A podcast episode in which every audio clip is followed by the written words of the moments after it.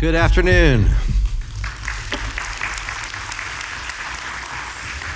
Well, it was a really rough uh, Thursday right before staff meeting when Tom told us uh, he just got the news, quite a shock to the family. And so they flew out to uh, Arkansas to try and sort things out and figure out what happened. And so please keep him in prayer. That's uh, just a devastating situation. So we're thankful for you joining us in prayer for that. Um, this morning, did you guys wake up today? I mean, this morning was the dead of winter. Oh my goodness, I barely survived getting out of my house this morning. I've lost all ability to deal with cold temperatures now. Today it's summer now this afternoon, but it was freezing this morning. That was the middle of our winter. Um, we're finishing up Win the War in Your Mind, that series today. The next two weeks will be in the Psalms before starting something uh, regarding Christmas. And so last week we talked about four lies that are commonly believed and then tried to show the truth for those lies that we, so we could confront them. Reminded ourselves that the enemy of our soul, Satan, he is trying to convince us that God is not good, that God is not strong, and that God is not trustworthy. And so we, we've got to discover what the truth is about our lives rather than just believing the lies of the enemy. There's something I saw on social media this week that there was a Wharton associate professor that um, his name's Ethan Mollick, and he's like, if you are on social media, you have to read this. And he was talking about uh, research for this thing called the illusory truth effect. And he says research indicates if you see something repeated enough times, it seems more true. Multiple studies show that it works on 85% of people. Worse, it still happens even if the information isn't plausible and you know better. The paper shows it works just after five repetitions for obviously false statements like George Washington was actually born in China, or elephants are faster than cheetahs.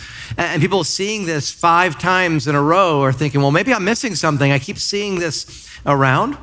And the only way that you can pr- protect yourself from the illusory truth effect is to train yourself to check every fact the first time you hear it. Then you're able to kind of get past some of these lies. Now, he noted that 600,000 plus people looked at that post. They saw it, but only 535 clicked on the research. He's like, I'm writing about fact checking, and everyone just chose to believe me rather than click on the research and actually go for it. Last week, we talked about when you think it, when you hear it or you see it, before you believe it, you should check it. And for the believer, checking it is with the Word of God and by asking a, a Christian mentor right? The Bible says there's safety in the multitude of counselors. And so it's no wonder that the Apostle Paul in Colossians chapter 2, verse 8 says, See to it that no one takes you captive through hollow and deceptive philosophy, which depends on human tradition and the elemental spiritual forces of this world rather than on Christ. Paul's saying that we've got to be careful, right? If we're not careful, we'll be, we'll be taken captive by deceit even if it's hollow, even if it seems like we shouldn't believe this, but we, we will if we're not careful. And these thoughts come from three places, according to the scripture human tradition. So sometimes it's just what other people are believing around us, we assume is true, and so we believe it. Or elemental spiritual forces of this world, so a demonic nature to these thoughts. Or Christ we have to choose our foundation, our source of truth. Is it going to be human traditions, what other people are believing?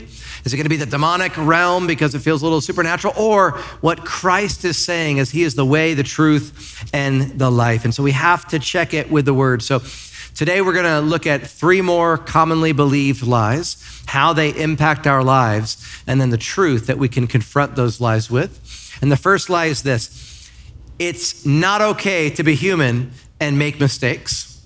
If we're honest, we believe this sometimes because of how we treat ourselves after we make a mistake, right? Have you ever felt like an idiot because you made a mistake? All different kinds of categories, right? You're like, I had this project at work, but I messed up. I made a mistake. You know, I'm such a, I'm such a fool. Maybe it's with an investment. We're like, all right, we're going to do amazing. There goes all the, the family money in this investment. Maybe it's in driving and you made a mistake and you'll be literally paying for it for the next five years with, with higher insurance. Or it could be parenting. Parenting in the moment, you just feel like you're winging it and you're like, all right, I think this is right. And then almost as soon as you're done parenting or disciplining a child, you realize, oh my goodness, that was a mistake. What have I, what have I done? I think back to four years ago when my daughter was giving us a hard time. She was in the wrong, but she just wouldn't yield and agree to that. And so finally I was like, you know what? I'm taking the toys out of your room. So I'm lugging all the toys out of her room, putting them in our room. Had no idea where I was going to put them. And and she's crying, and Shannon's just consoling her, but she kept on being snarky and sarcastic with me. And so finally, I went back into the room and said, You know what else, Abigail? I'm taking all the pink off the wall. All the pink. It's mine. I'm taking it. And Shannon rolls her eyes at me while she's rubbing Abigail. Abigail's sobbing, He's taking the pink, you know. Shannon's rubbing her back and giving me a dirty look, and I realized I made a mistake. I think I crossed the line there. I have no way to even take the pink off of her wall. You know, you think, man, the, the fact that I make mistakes is proof that I'm a fool. As I wrote that sentence, I realized on, on Monday that I had, there was one day this week I didn't have my computer with me and I'm not driving back home. And so I worked all day on paper and I was making other people print things for me and I was just working on paper and I carved out the entire 2023 sermon calendar on paper, put it in my bag, and I realized as I wrote the sentence about making mistakes and feeling like an idiot that earlier that morning I took that paper out, thought it was an old sermon, and threw it away. And I was like, oh, you idiot. like, I was like, what am I going to do? And, and I was actually able to retrieve it from the trash. And so, if all the sermons next year have a fruity kind of a, a smell to them, it's because of that. But man, it was what a dumb thing. I was able to recover it, but I felt so stupid. Here's the truth only God is perfect and all humans make mistakes, whether we like it or not, about us and about other people. Psalms 18:30 says this, "As for God, his way is perfect. He is the only perfect one." But we should take comfort in that. We want to be perfect, we can't, but we should take comfort in the fact that, that God is perfect. He's perfect in his goodness towards us. We don't have to wonder whether he's going to be unfair or mean towards us. No, he's perfect in his goodness towards us. He's perfect in his power towards us. Man, an all powerful being, yeah, but he's perfect in how he uses that power. He's perfect in his mercy and compassion to forgive us. And he's even perfect with the provision he allows us to have, and his timing is perfect. We can take comfort in the fact that God is perfect, even though we are not. All that failing and making mistakes really proves is that despite our best efforts, we're going to continue to mess up, and we just have to accept that. But it's hard to accept being human, right? We want to do better, we want to nail it and just do it perfectly, and we're going to make mistakes. Romans 3:23 says, "All have sinned and fall short of the glory of God." Every one of us is a sinner. Uh, a key fact that my children like to remind me of when I'm disciplining them, right? Even when I'm keeping my voice down and not raising it, and it's just like an appropriate discipline. They're like, well, you know, Dad, all people are sinners. I'm like, don't you throw the Bible in my face, you little pastor kid. I know that. I know that verse. You know, you're trying to manipulate me with the scriptures here. And they're right, though. And so Shannon and I, when we close out the, the evenings and we ask the kids, okay, tell us the best thing that happened today maybe a few best things that happened, and, and what's the worst thing that happened today? And we use that to thank God for the best things that happened, whether they're, you know, desserts they got to eat or something else. And then whatever the worst thing is, we, we bring that to the Lord in prayer, whether it's a hurt feeling or a time where they rebelled against God and sinned or hurt the family. We, we confess those things. But Shannon and I don't just limit that to the three kids right? We then take a turn and say, here's where we sinned today. We desperately want our kids to know you don't grow out of sinning. You can mature and grow in your relationship with the Lord, and there are preventable mistakes. And you don't have to choose to rebel against the Lord, but they need to know that when they're older, they're going to keep sinning and continue to confess that before the Lord. Otherwise, they're going to get older and when they realize they, they can't not sin, they're going to feel broken and think, I can't do this Christianity thing. We want them to know, no, we are sinners as well. I just don't want my daughter to tell me I'm a sinner, but I want her to know that I'm a sinner, but she can't tell me that, all right? It's a, it's a nuance. Listen, everyone makes two categories of mistakes practical mistakes. We just mess up at work or in something, and it's just a practical mistake, and we're not perfect. We can't even not do that at times. But then there's also spiritual mistakes. This is what we call sin rebellion against God. Right? These are the categories we, we make mistakes in, but when it comes to the spiritual ones, the Bible isn't saying we fall a tiny bit short of the glory of God. Oh, Andy, you almost, man, you were almost perfect like Jesus. Not at all, right? We, we fall impressively short against God, right? We are closer to opposites than we are towards likeness of the Lord. I remember watching a video a few weeks ago of an NBA player taking a free throw shot all by himself, and the ball just went four feet in front of him and fell. And everyone just kind of looked at him and they're like, man, that was impressively horrible. And that's more of our category. I, I, I, take a jump shot once in a while in the middle of a basketball game, and it's so off that what do I feel I have to say? That was a pass. It was a pass. I was not a shot because it looked nothing like a shot. Well, sometimes it looks like nothing like following the Lord is a better description of how we're doing. But that doesn't mean that life is over and we give up. No, for the believer that the Spirit of God dwells in, we continue to fall and get up and say, Lord, I'm so sorry. And we push on in our relationship with God. It's in Proverbs chapter 24, verse 16, also the verse at the bottom of the French fry container at In N Out. They hide this little verse there, true story. It says this Though the righteous fall seven times, they rise again, but the wicked stumble when calamity strikes. The life of the believer is that we sin against the Lord, but instead of saying, Well, I wasn't perfect, I give up, and turning our back on the Lord, we, we confess our sins to God and we say, No, only Jesus is perfect. Our relationship with God is not based on our perfection, but on the perfection of Jesus. He's the only one that was ever perfect and the only one that ever will be perfect. And so when we face God, when we face the Father one day, the only reason we're let in, you could say, and we have a right relationship with God now is because Jesus takes his robe of righteousness and puts it around us. He spilled his perfect blood for us. We don't have to earn that relationship with God. It was all because of the perfection of Jesus that we have it at all. But how do we keep rising, right? It says the righteous fall seven times. Yesterday, Abigail was at a, um, a roller skating party right by our house, and she, she went into it really confident because she got some roller skates for her birthday or Christmas last year. So she was pretty confident, but we know we haven't been skating a lot. And so I picked her up. How'd you have a good time? We had a great time. How'd you do? And she goes, Well, I fell 10 times, and that surprised me, but I had a lot of fun. And someone else fell 11 times, so I'm okay. And I was thinking about this verse and I said, you know, the Bible says the righteous falls seven times and yet rise again. So you're super righteous. You fell 10 times. You're very, and she, she rolled her eyes and gave me the combo dad joke, pastor joke, which is the horrible world she lives in. And she didn't appreciate it. How do we keep rising? Well, if it's a practical mistake that we've made, we just have to accept that. We have to accept that we are human. We will not be perfect. We will continue to do the best we can, and that's okay. And God accepts that about us. He knows that we're going to make practical mistakes. Other people might not accept that about us, but that's on them. They're human and they make their own mistakes as well. But if it's a spiritual mistake, sin, we respond by repenting of our sins. We confess it and we say, Lord, it's only because of you that I am able to even stand before you. Help me next time. And we just try again in the Lord's strength. And whether or not we repeat that same category of, of sin or not, who knows? But we know we are only covered because of the blood of Jesus. And so it's only possible with the Lord's help for us to not fall like this.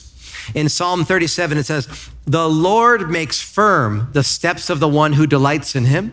Though he may stumble, he will not fall, for the Lord up, upholds him with his hand. So the Lord is the one that's going to make firm our steps, those that delight in him. It's a work that God is going to do. He's going to help us with our mistakes. And he does that a few different ways. One of the ways God does that is through instructing us in his word. There are some preventable mistakes, and as we read the scriptures, we realize how perfect his law is, and we, we aim in that direction in God's strength. And so instruction helps. Yesterday, there was uh, 40 people from Cornerstone that joined my family uh, hiking through Joshua Tree National Park. We had a great time, beautiful weather. It was amazing. What, what's amazing about this park is that there's just boulders stacked on boulders, and they're, they're rough, and so they're easy to climb without slipping. And so kids love it because you can climb one boulder to the next boulder, and you can only ever fall one boulder's length for the most part. And so the rules that I gave them, the instruction to keep them safe was I know you just want to disappear into the boulders. Forget about the snakes. Let's just assume they're sleeping today. I can't really fix that problem. But only climb the small boulders. Climb as many small boulders as you want, but only a small boulder, because the big boulders oftentimes have a cliff on the other side of them. And when you get to the top, turn around and wave, but don't go over the other side because I have no idea what's there. We gave them instructions, and thank God none of the kids got hurt because they were having a blast, but they had their boundaries. And the Lord does that with us with the scriptures as well. Psalm 37 also says, He will not fall, for the Lord upholds him with his hand. There's sometimes where the Lord just holds on to us. I don't know what it was, but on Friday evening, we were at the San Diego Zoo, and there's this cool rock like area by the foxes they built a, a, year or two ago that's really awesome. And it made Gideon want to climb it. And so I turn around and Gideon's on top of all these rock structures. They're not intended to be climbed at all. And so I'm like, Gideon, I'm not surprised, but you got to get down. And as he's starting to get down, he's about, I don't know, 10 or, 10 or 12 feet up, and he just slips and comes falling straight down. Now, it was that like weird soft ground stuff, so he would have been okay. But as he's falling, I just reached under his arm and just let him, let him kind of hit a little softer. And he got up and he goes, All right. And I was like, Come on, man, you got to give me some credit here. You Like, you would have been a lot more hurt besides of that. And that's what the Lord does with us. There are times where we should say, Man, that should have been the end of me. But the Lord is helping me. The Lord is sending his angels. The Lord is upholding me. The Lord is helping me bounce back from that mistake that I made, and God is going to continue to do that. And so, God helps us in many different ways. But when we have unrealistically high standards, when we just think we can be perfect, we are guaranteeing ourselves a life of stress and anxiety. It's a guarantee. Why would we do that? We've created an environment where we can't win because we aren't going to be perfect. Now you may say, that's great, Andy, but some people I want to be perfect. Like airline pilots, when I'm on the plane, I want them to be, to be perfect. Yet we should aim for doing the best we can, especially when there's a safety thing going on here. But the question is, are you a perfectionist? What does that even look like? Well, Dr. David Burns, a leading expert on this, said this. He says, I don't mean the healthy pursuit of excellence by men and women who genuinely take pleasure in striving to meet high standards. Without concern for quality, life would seem shallow and true accomplishments would be rare. The perfectionists I am talking about are those whose standards are high beyond reach or reason. People who strain compulsively and unremittingly toward impossible goals and who measure their own worth entirely in terms of productivity and accomplishment that, that is going to set you up for discouragement as we naturally fail. Aim for the high standard. Do better than you did the last time. But as we find our worth and our value in perfection, we can't because only Jesus is perfect. And so we have to stop trying to be what we aren't perfect. That's the category of Jesus, not humans. And start acknowledging what our category is, which is we are imperfect, but we have a forgiving and loving God who's going to help us as we make these mistakes. Jesus encountered somebody in the Gospels who desperately wanted to be perfect. He, he wanted to be so perfect that, that he could guarantee by his following of the law, he would enter into heaven. He was rich, and so Jesus, you know, thinking through how he could help this man, said this If you want to be perfect, go sell your possessions and give to the poor, and you will have treasure in heaven. Then come, follow me. For that rich man, his security was in his finances, that he had made perfect decisions regarding his investments and his finances. And so he thought, what could really go wrong when I have this much money? That was a barrier to him relying on God himself. And so Jesus says, hey, remove that barrier. Whatever your barrier is between you and, and, and the Lord, if you think you have security in anything besides God's goodness, then you're wrong. He says, if you want perfection, you want to guarantee that you'll be in heaven? Follow me. Jesus was perfect. As we follow him, we don't have to rely on our perfection that is unattainable, but on his perfection, his goodness, his substitution for us on the cross. And so sometimes we would just believe this lie. Another lie that we tend to believe is if our marriage takes hard work, then we must not be right for each other. Right? Why is it so difficult? Why is it so hard? I mean, it's supposed to be you fall in love, you marry, you live happily ever after. It's kind of like a fairy tale ending, not necessarily in the marriage handbook, but the reality of life sets in, and some people think, man, I'm going to live miserably ever after. Why is this so difficult? It shouldn't be this hard. And the moment marriage isn't smooth, couples begin to wonder are we right for each other? Well, the truth is somewhere in between those different extremes. The truth is, marriage doesn't come easy and it requires work. Scriptures bear witness to this. Paul, in a chapter where he really is talking about how amazing singleness is, and he's like, man, being single can be a sweet season. It can be a powerful season. It can be a gift from God. He says this about marriage, 1 Corinthians 7 28. Those who marry will face many troubles in life. It just says it right there. Hey, you're going to encounter difficulties in marriage. It doesn't mean you shouldn't get married, but you need to recognize this is true so you're ready to work at it. A loving, healthy, happy marriage is made up of two imperfect people that are living together trying to glorify God. The goal isn't happiness or convenience or comfort, it's, it's glorifying God. God brought us together for a reason. And we do this through deserved and undeserved sacrificial love and service towards each other by deserved, I mean you made a covenant with this other person that you married. If anyone deserves to be given the benefit of the doubt, mercy, forgiveness, and love, isn't it the person that you swore would be the main other person in your life? Of course, that person deserves your love. But also, that same person is undeserving because they are a sinner who is going to be unfair and harsh towards you in a way where they don't deserve in that moment for you to show them love and mercy. But you should still do that, deserved and undeserved love and service. So, Peter didn't write this next verse in the context of marriage, but it applies in all situations. He says, above all, love each other deeply because love covers a multitude of sin.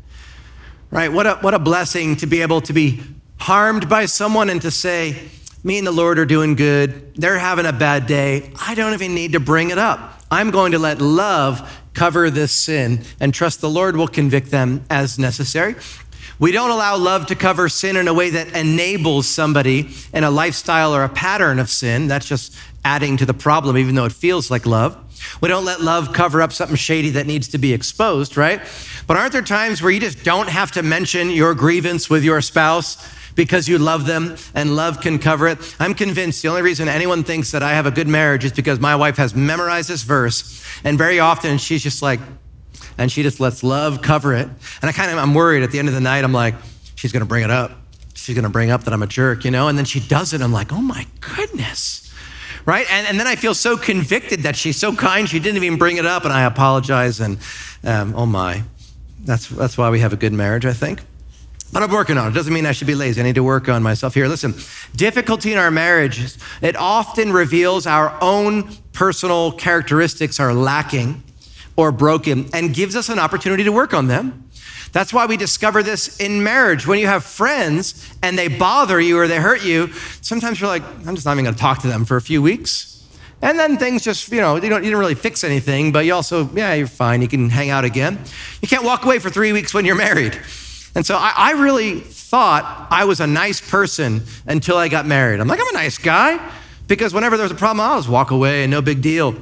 Well, you can't do that in marriage. And so, man, Shannon and I only had one fight before we got married. Now, it helps when you live on different sides of the country and you're only seeing each other every two weeks, you know.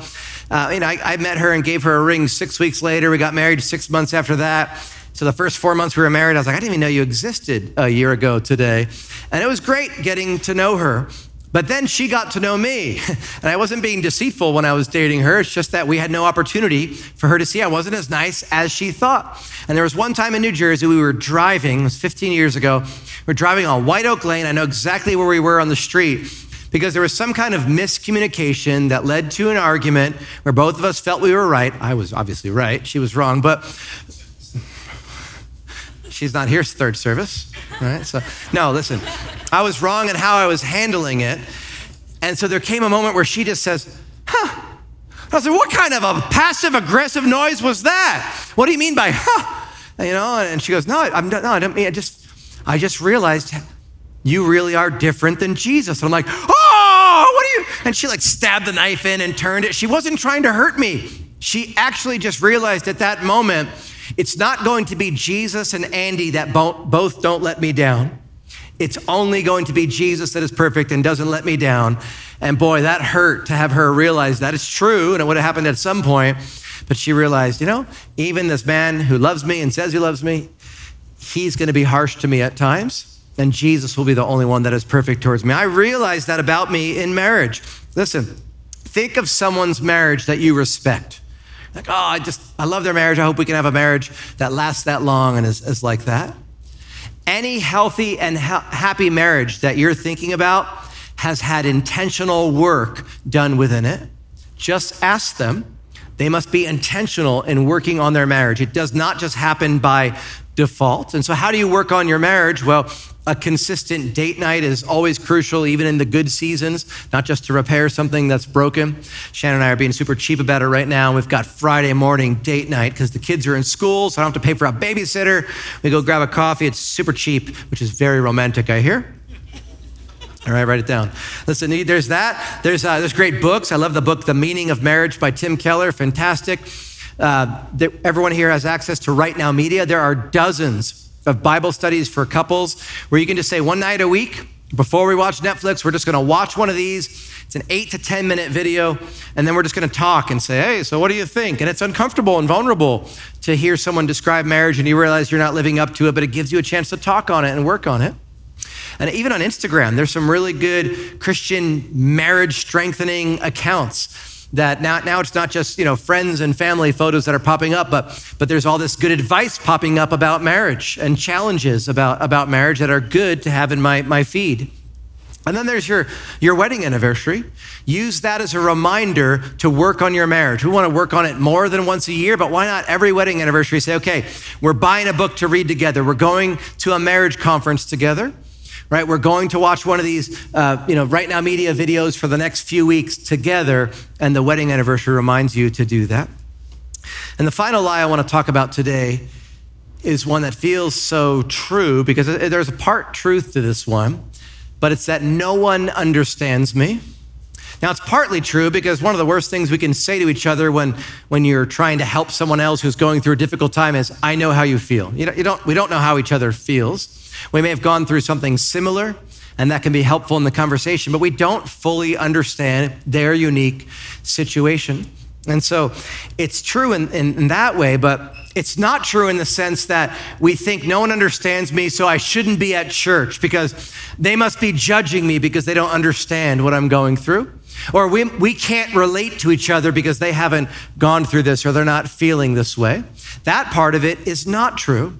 We have these thoughts of saying, You don't know what I've been through. You don't know who I've been married to. You don't know who my boss has been. You don't know what I'm tempted to do. You don't know what I believe about my own sexuality and gender. You don't know, uh, you haven't been through a tragedy like this. You haven't been raised like this, and it affects you in a certain way. We think no one understands me. The danger of this thinking is the enemy is trying to isolate you so he can pick you off. So you believe this and you go from one church to another, never finding the perfect church. And then eventually you stop and the enemy's got you. And that's what, that's what it felt like for me at New York University when I was just partying like crazy, but grew up in the church. And eventually the enemy just whispers, Why are you going to that church on 56th Street in Manhattan every week when four nights a week you're out partying so hard, it's just against everything you believe? I'm like, You're right, that is a little hypocritical, and I'm going to do that next week, so why go to church? And I stopped going. And then it's like, well, why are you even praying? You're still praying at night, but you just got home, you still smell drunk. You're going to do that again. Why are you even praying?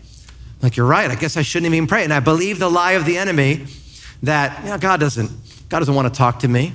No, God wants me to be around him. Other people in the church would be able to relate to me, and I shouldn't stop pursuing the Lord.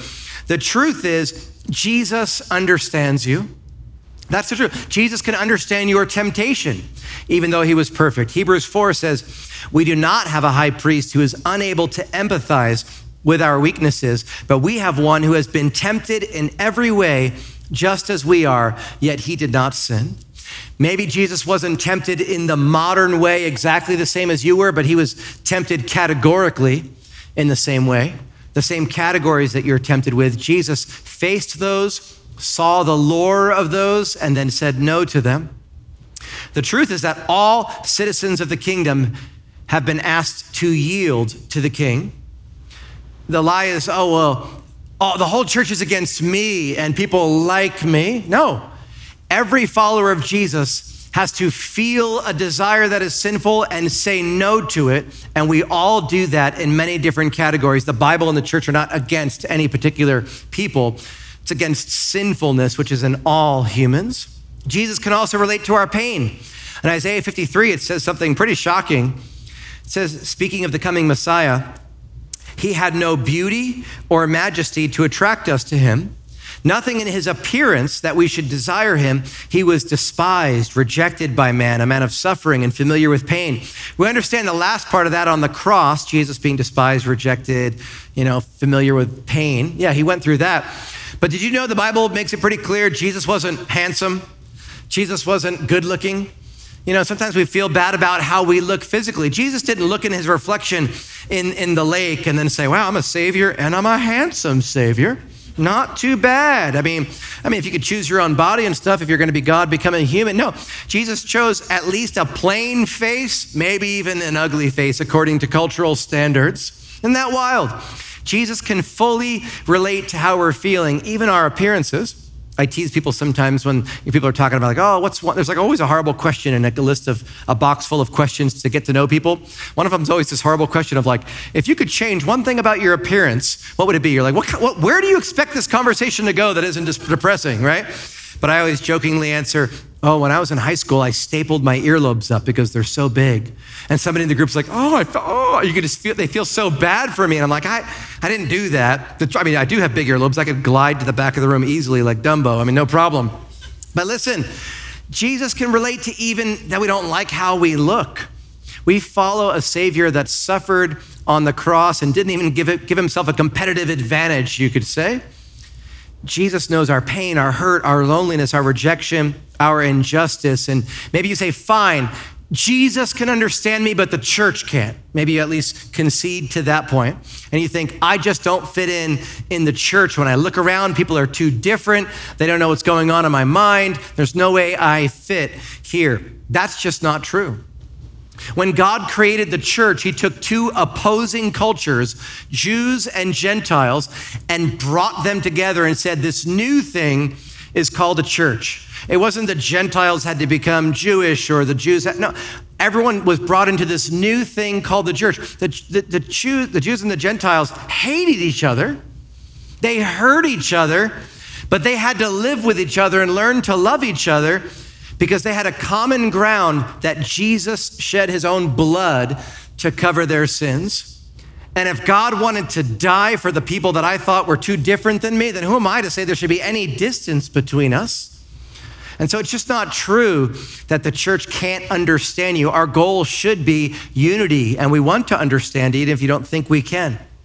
Also, the, the church, the honest definition of the church is we're more like a hospital than anything else. We are full of sick people that know that we can't do it and we need God if we're going to make it. That's a description of us. Jesus said in Matthew 9, it is not the healthy who need a doctor, but the sick. So if you've recognized, no matter how you've come here, if you've recognized your need for God, then you're welcome here. But if you're here in the church and you have forgotten your need for God, you're wrong. And sometimes it's those that feel so righteous that start acting self righteous and become really judgy with the people around them that cause people to think, no one understands me in the church. Right now, the church is a level playing field. We're all a mess. We're all seeking Jesus. We're all trying, you know, to follow him, and we need his forgiveness and Jesus is perfect. That's the only difference. We're all on the same playing field here. And so, with any of these lies, we have to remember God is good, God is strong, and God is trustworthy. So maybe it's one of these three lies and not the lies from last week that you're most tempted to believe. Then the challenge again this week is to identify it, consider how it negatively impacts your life, search the scripture for truth, and then tell a mentor, tell your life group or your discipleship group, and ask them for prayer for you to believe the truth that is in God's word above any of the lies that we feel. I'm going to ask the worship team to come back out and lead, lead us in a closing song so that we have time for a prayer team to be available Another lie you may be feeling right now is, oh, I don't need to go down there and pray with someone. Well, yeah, you don't, you don't need to because Jesus is your mediator and you can go directly to God and you don't need to go to other people to receive prayer. But then why does the Bible tell us that we should go to other people? We should confess our sins one to another.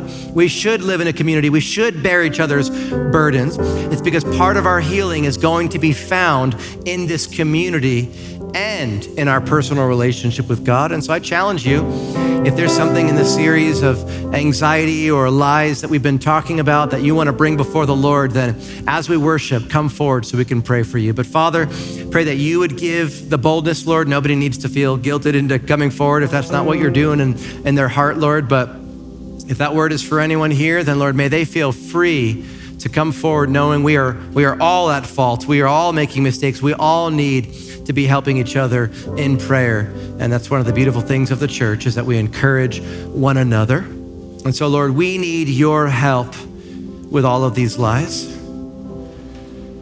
We ask that you would help us, that you would speak to us, Lord. You give different spiritual gifts to different people in the local body of Christ. And so it may be that coming forward is that this is the opportunity for you to speak through one of your people towards someone else. We want to allow for that opportunity, God. And so, Lord, we're so thankful that, that you are good, you are perfect, and that your word is true, and we can follow after you. And so we just commit this time to you in Jesus' name.